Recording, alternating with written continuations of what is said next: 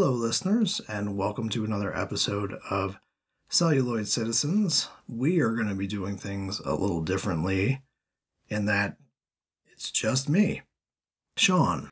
Uh, starting this thing, I'm going to be calling a special feature. It's going to be under 20 minute short episodes, just one person discussing a film. Uh, I wish I had a film I liked better to start this off with. I'm going to be covering 2019's The Lodge.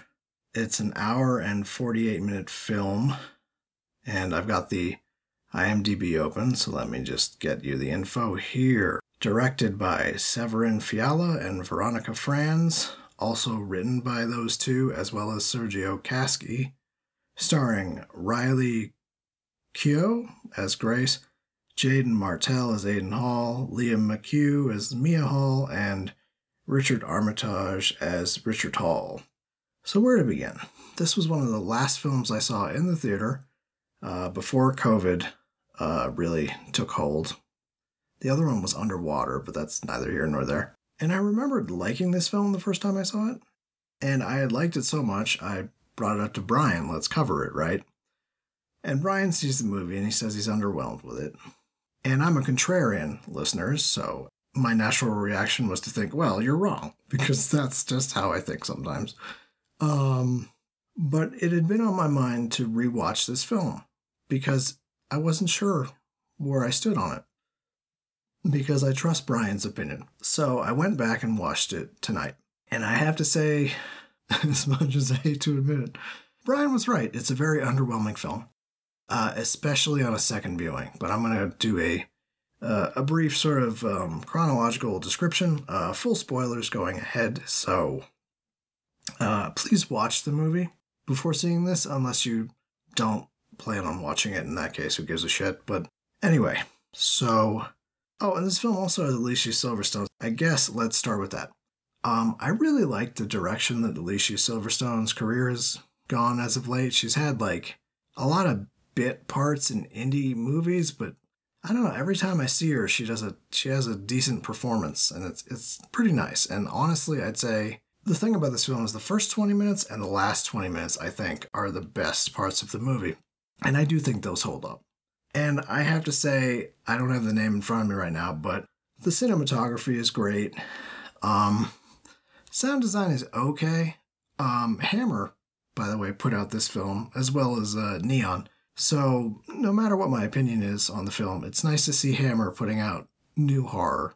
I mean, that's really great. But anyway, so the plot is basically, and let me get Alicia Silverstone's name. Um, Laura Hall, played by Silverstone, is uh, this mother, and she's going through a separation with Richard Hall, Richard Armitage.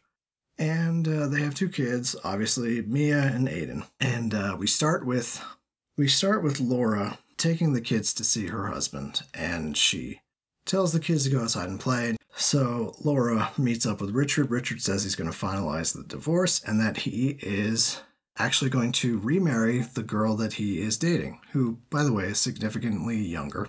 This would be Grace, excuse me, who has no last name, played by Riley Keough. I can't pronounce it. I'm sorry. It's Irish, I think, which is shameful because I am Irish. Anyway, so uh, Obviously, Laura does not seem to be thrilled about this. She goes home. You see her straightening some books, and in one of the more effective scenes in the film, she sits at the kitchen table and she's rummaging through her purse, pulls out a gun, and boom, blows her head off. Um, I remember seeing this in the theater thinking the sound design was good because it was a loud, percussive. But honestly, when I watched this on Hulu, I don't know, man. Like, I don't know if it's my headphones or what, but it just, it didn't sound that loud. And I had it up pretty high, so I don't know if that's a mixing thing. I don't know if that's my headphones. Who knows? Could just be that I knew it was coming. Uh, listeners, that is another problem with this film. It does not hold up on a rewatch. Like, not, it just doesn't. There's this twist, and this is skipping ahead, but I'm just going to say it. There's this twist where it turns out these kids they find out that Richard's new wife, uh, Riley, used to be in a doomsday cult, a Christian cult. So they find out that Grace was in this Christian cult. And this is another effective scene. It's sort of a found footage thing. They're going through archival footage of this Christian cult. It's it's sort of they do sort of like a Heaven's Gate type of thing where uh, they I I'm sure they drink some sort of poison. Uh, they put this purple kind of robe over their heads, and they put with duct tape. They write the word sin on the duct tape, put it over their mouths. I thought aesthetically that's great. I love the look of this. It's just this fucking twist, man. but we'll get to it. So anyway, the the general plot is basically these two kids. Their dad, Richard, is says we're gonna stay at this cabin uh, for Christmas, but I can't go because I have to work. But I'm gonna leave you with who's the with Grace. You know who's gonna be your stepmom, or maybe they already got married. I can't remember.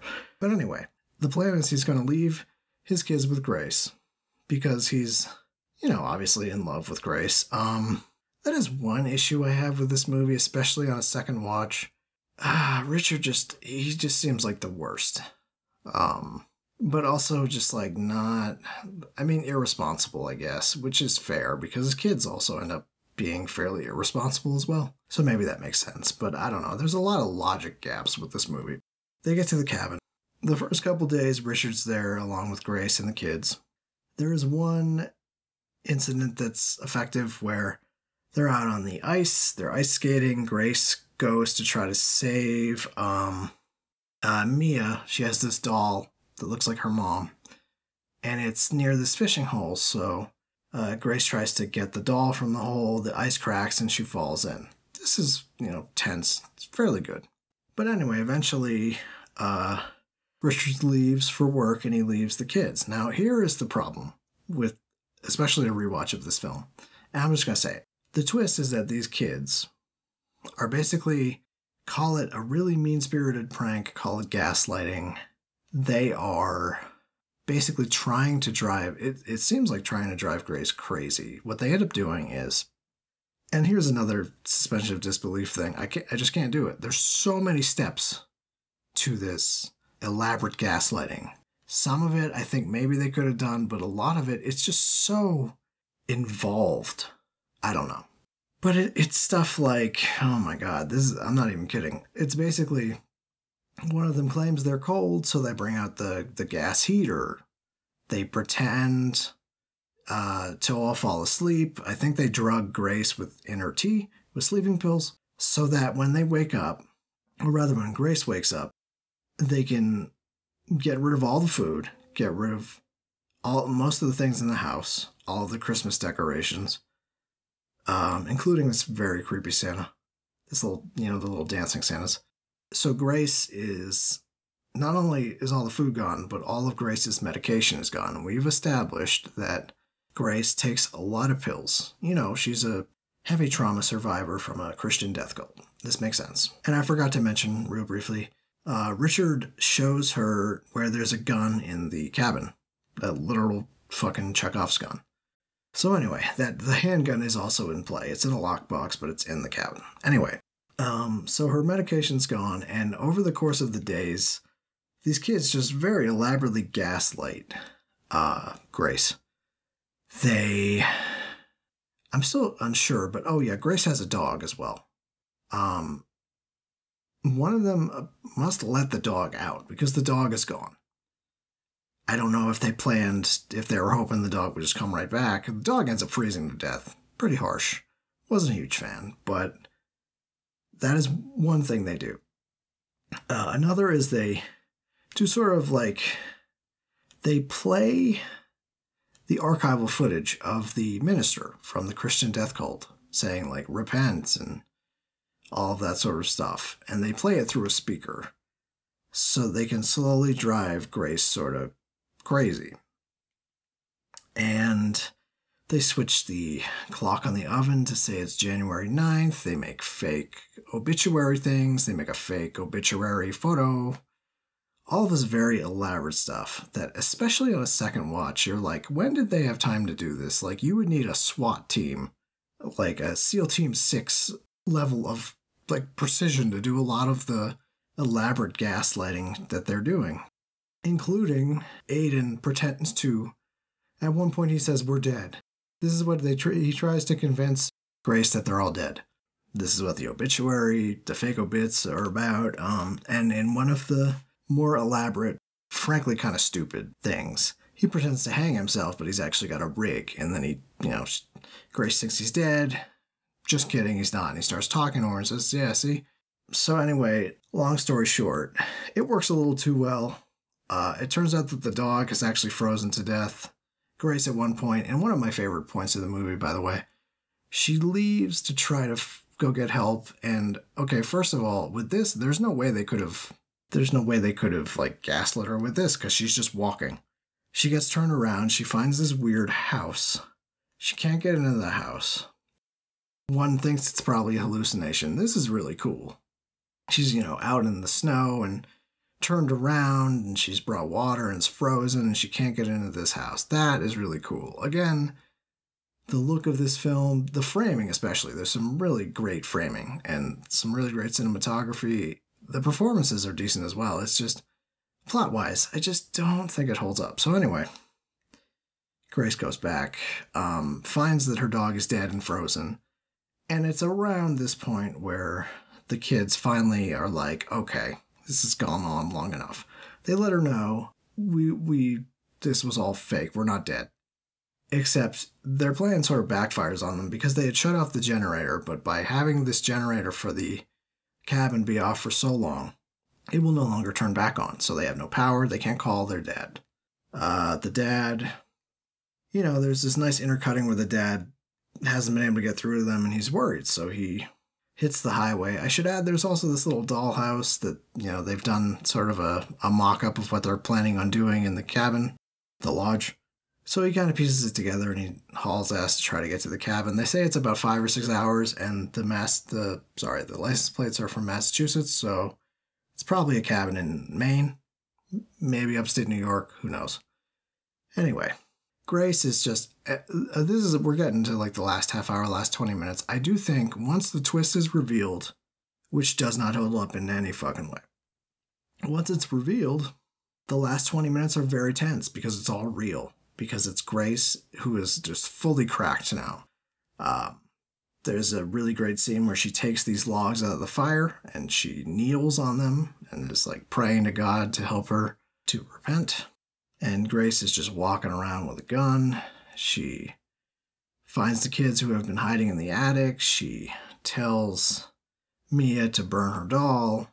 Beware of false idols. She lights the doll on fire.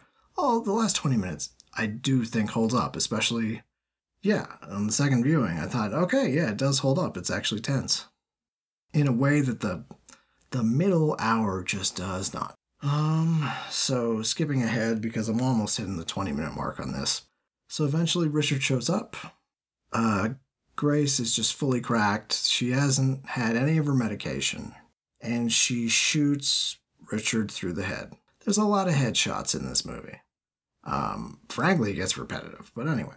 So he's dead, and in a very effective scene, with effective framing and pacing, the kids are outside, and you hear them outside as Grace is slowly descending the stairs, walking over Richard's dead body.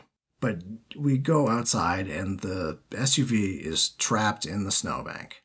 And this brings us to the very end, where Grace is singing this song that we know that the cult like to sing, this religious song.